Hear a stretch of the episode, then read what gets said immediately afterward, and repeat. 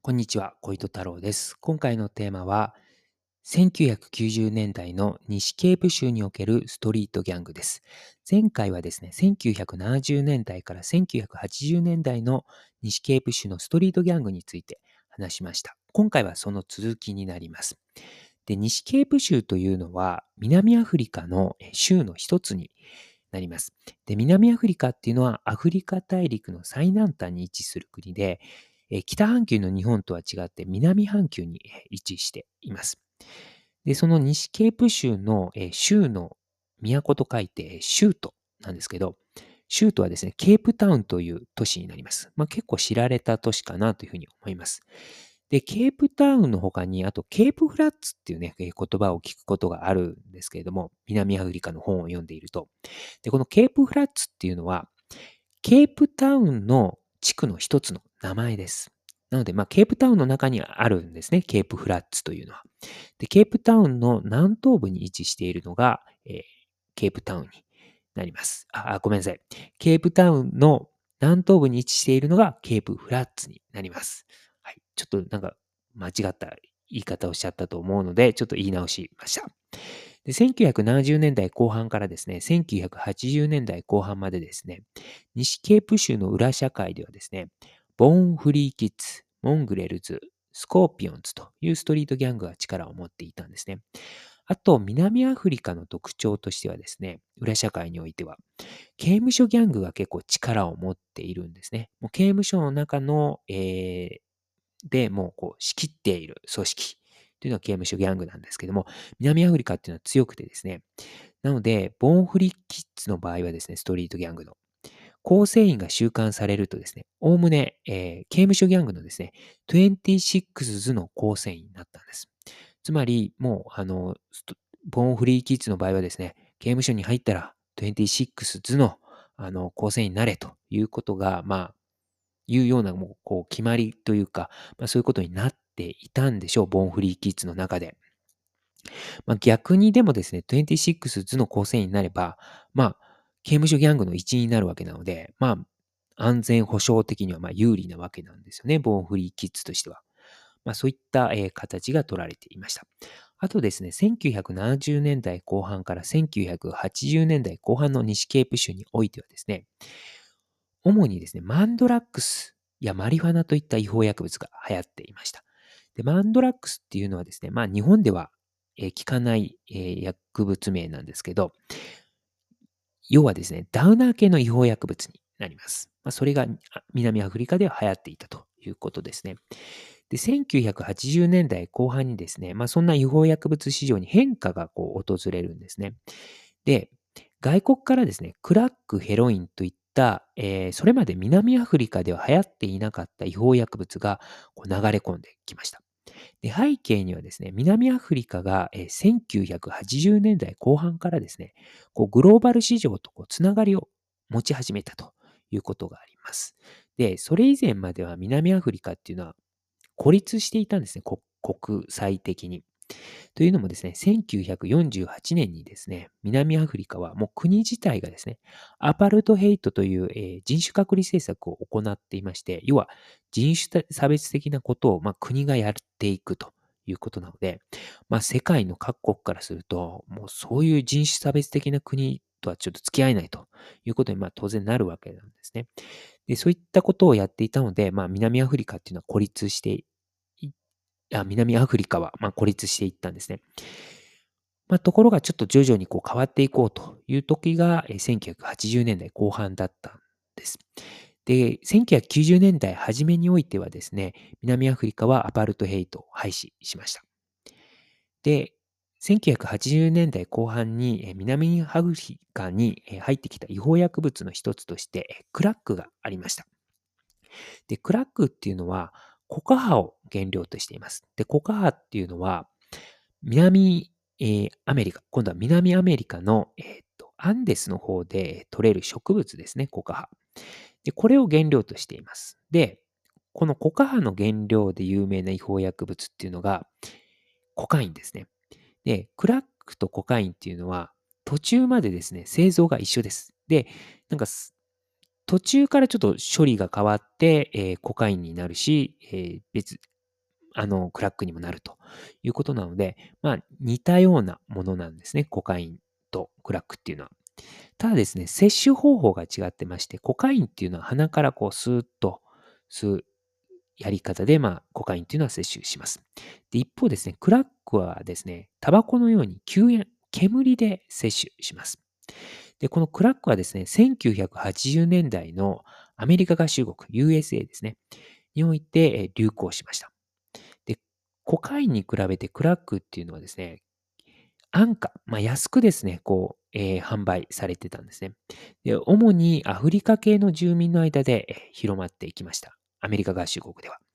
で、まあ、これはですね、アメリカ合衆国においてはですね、アフリカ系の住民の方っていうのは、まあ、なかなかこう経済的なチャンスが少ないということで、まあ、こう、所得が少ないということなので、まあ、クラックっていう安いこう違法薬物に、まあ、一部の人たちがこう手を出してしまうという、まあ、ちょっとことがあったということですね。で、このクラックをですね、ケープフラッツ、先ほど言ったケープタウンの一つの地区のケープフラッツにクラックを持ち込んだと言われている人物がいまして、それがですね、ジャッキー・ロンティという人物です。人物です。で、このジャッキー・ロンティというのは、アメリカンズというストリートギャングがありまして、そのアメリカンズのトップですね。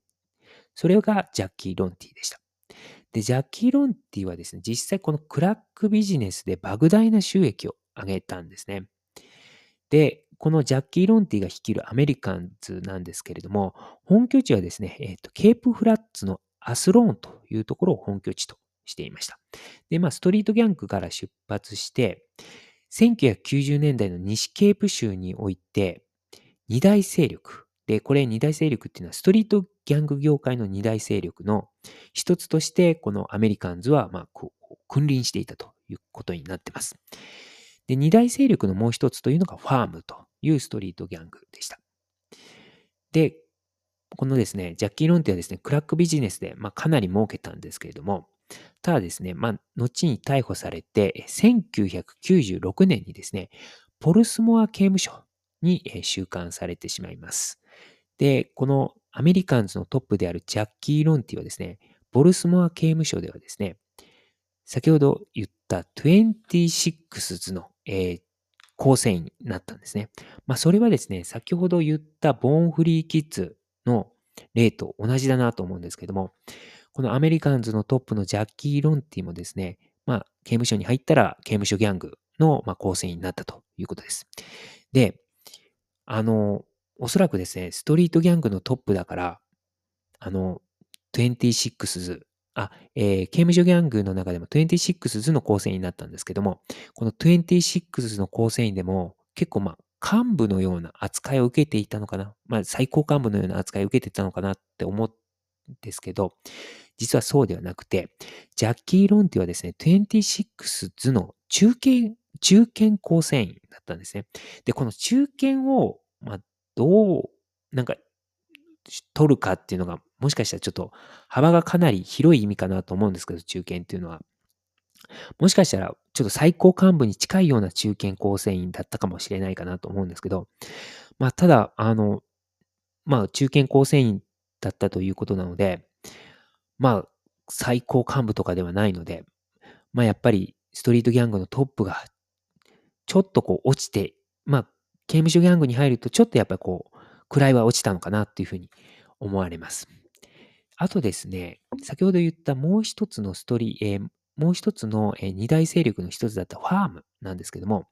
ファームのですね、上級構成員がですね、刑務所の中に入ると、今度はですね、28s という刑務所ギャングの一般構成員になったんですね。で一般構成員なので、あの、ファームの上級構成員が刑務所に入ったら刑務所ギャングの一般構成員になったということなので、まあ、これは結構位は落ちたのかなっていうふうに思います。なので、まあ、こういった例から見ると、やはり1990年代においてもですね、ストリートギャングは、やっぱりちょっと刑務所の中入ると、やはり刑務所ギャングの、と、本当こう、刑務所ギャングの支配下に置かれていたということがわかるかなというふうに思います。で、まあ、あとはですね、結構ですね、1990年代前半の時にですね、このアメリカンズとかファームっていうのはですね、まあ、刑務所ギャングの、いろいろな要素を取り入れていったというふうに言われています。例えば人材の採用方法とかですね、あと階級構造とかっていうのを刑務所ギャングのやり方からこう学んでいった、取り入れていったというふうに言われています。まあ、なので、まあ、結構南アフリカの中では刑務所ギャングっていうのは、まあ、結構上の方にいたということがわかります。で、このストリートギャングの構成員がですね、刑務所の中入ると、刑務所ギャングの構成員になってしまうっていうことなんですけど、これはですね、あの、違うこと、違う例もあるんですね。例えば違う例の一つとしては、アメリカ合衆国のカリフォルニア州のラエメっていう刑務所ギャングの例ですね。で、ラエメの場合は、支配下に置いているストリートギャングがいまして、それがですね、南カリフォルニア州のヒスパニック系のストリートギャングですね。えー、そのヒスパニック系ストリートギャングをライメはこう傘下に置いているんですね。で、ヒスパニック系のストリートギャングはですね、南カリフォルニア州の、ええカリフォルニア州の南の方ですね、のストリートギャングはですね、刑務所に入ったら、ライメの、まあ、保護下に置かれるんですね。ただ、このヒスパニック系ストリートギャングの構成員は、ライメの構成員になるわけじゃないんです。で、どういうことかというと、例えばですね、傘下に置かれているヒスパニック系ストリートギャング、具体的に言うと、フロレンシア13とか、マラ・サルバトルチャ13とかですね。そういったストリートギャングなんですけど、例えばフロレンシア13の構成員が刑務所に入ったらですね、フロレンシア13の構成員のままなんです。でももちろんあの、ライメの保護下に置かれるんです。で、要はですね、フロレンシア13の構成員は刑務所に入っても、ライメの構成員にはなれないってことなんですね。で、ライ目の構成員にはじゃあどうやったらなれるのかっていうとですね、まあ、例えば、フロレンシア13とかですね、マラ・サルバドルチャ13の構成員からスタートして、で、そこからですね、カマラザス、もう一回言いますね、カマラザスという、えっ、ー、と、こう、立場を経てですね、で、このカマラザスっていうのはですね、ラエメの密接関係者みたいな位置づけですね。えー、カマラザスは、あの、ライメの構成員ではないんです、まだ。ただそのカマラダスっていう、えー、立場を経て、で、そのカマラダスを、が、こう、えっ、ー、と、いいぞって、いいカマラダスだというふうに認められたら、晴れて、えー、ライメの構成員にこう昇格するみたいな流れになってまして、ですので、そこがですね、このライメ、アメリカ合衆国のカリフォルニア州のライメの例と、南アフリカのこの西ケープ州の、あ、南アメリカじゃないですね。南アフリカの西ケープ州の例とはちょっとこう異なるのかなというふうに思いました。はい。ということで、えー、今回は以上となります。ありがとうございました。